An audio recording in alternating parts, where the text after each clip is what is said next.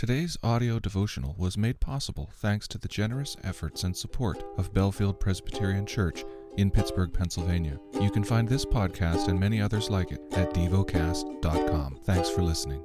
The lesson is from the book of 2 Samuel. Chapter 15 After this, Absalom got himself a chariot and horses and fifty men to run before him.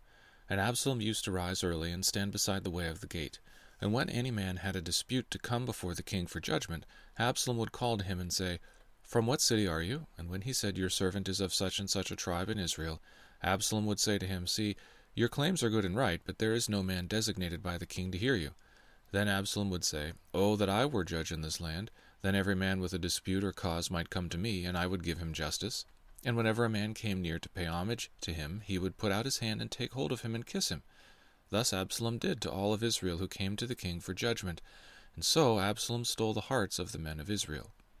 And at the end of four years, Absalom said to the king, Please let me go and pay my vow, which I have vowed to the Lord in Hebron. For your servant vowed a vow while I lived at Geshur in Aram, saying, If the Lord will indeed bring me back to Jerusalem, then I will offer worship to the Lord. The king said to him, Go in peace. So he arose and went to Hebron. But Absalom sent secret messengers throughout all the tribes of Israel, saying, As soon as you hear the sound of the trumpet, then say, Absalom is king at Hebron. With Absalom went two hundred men from Jerusalem, who were invited guests, and they went in their innocence and knew nothing.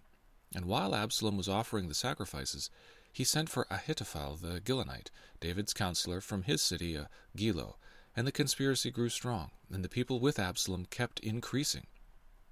And a messenger came to David, saying, the hearts of the men of Israel have gone after Absalom. Then David said to all his servants who were with him at Jerusalem, Arise and let us flee, or else there will be no escape for us from Absalom. Go quickly, lest he overtake us quickly, and bring down ruin on us, and strike the city with the edge of the sword. And the king's servants said to the king, Behold, your servants are ready to do whatever my lord the king decides. So the king went out, and all his household after him. And the king left ten concubines to keep the house, and the king went out, and all the people after him and they halted at the last house. And all his servants passed by him, and all the Cherethites, and all the Pelethites, and all the six hundred Gittites who had followed him from Gath, passed on before the king.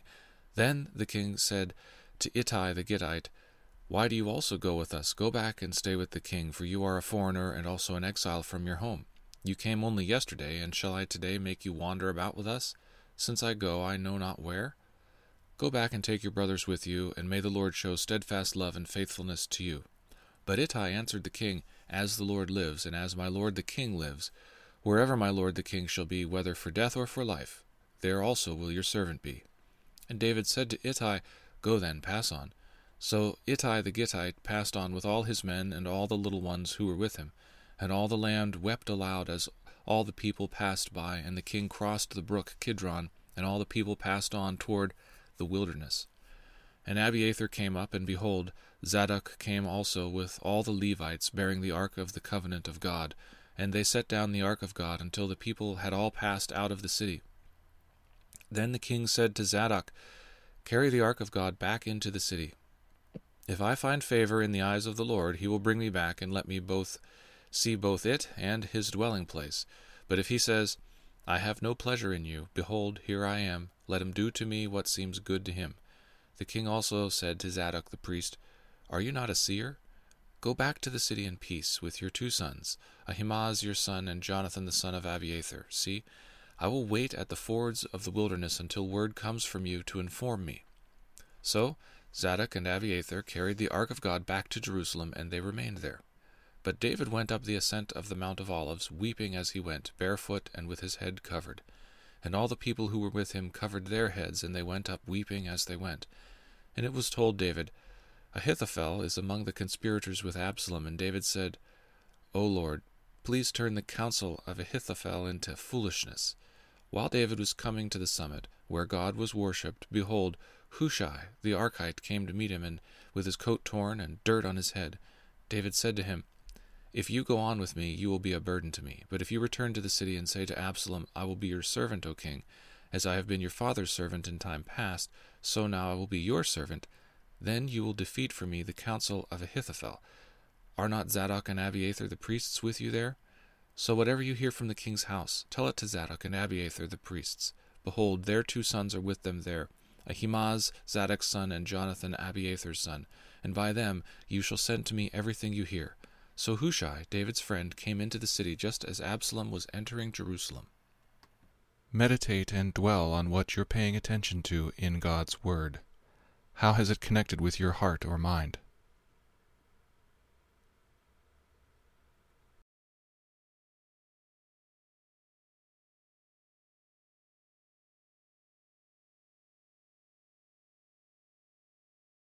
Pray to God freely about what has moved you today.